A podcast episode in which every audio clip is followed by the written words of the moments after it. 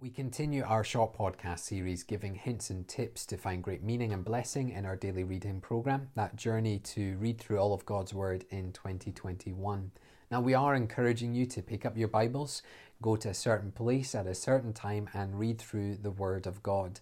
As you do so throughout the year, you're going to learn about God's big picture plan from creation all the way through to salvation in Christ, and then to end times where God will create a new heaven and new earth. And as you go through the year plan, that picture will begin to build.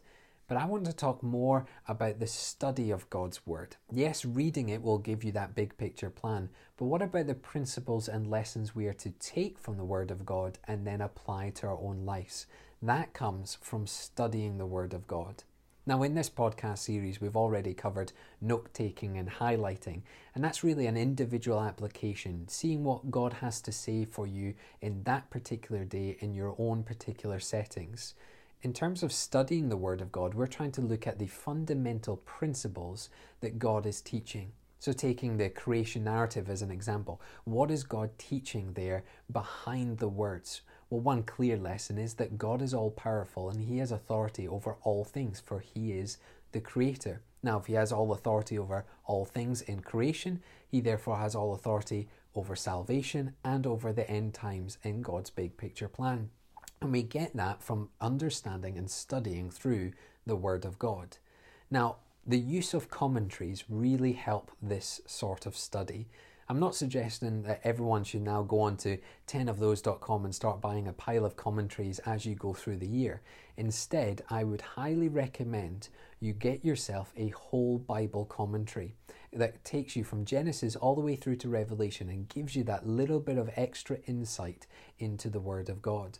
Uh, personally, I use Don Carson's whole Bible commentary. I love the fact that it gives you an explanation of each book, each letter, each poem within the Bible. It then gives you an explanation of the time and setting, and then it goes verse by verse and passage by passage, giving a basic insight into the words that have been written. It also gives us a little bit of application to help us understand how we apply it to our lives and allow it to change our very hearts and souls.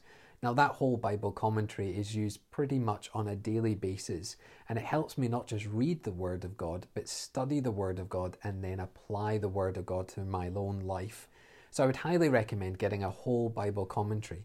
If you want to go even deeper than that, or if there's a particular book you want to study in depth, I know uh, from talking to some individuals that Revelation stands out to a lot of people right now as we read through it at the end of the year, then I would recommend going to somewhere like 10ofthose.com and ordering yourself several commentaries to really study. So you're kind of looking at your daily reading and then an additional half hour reading through some commentaries, trying to understand the language, trying to understand what is going on in those settings, and then seeing how you apply it to your life.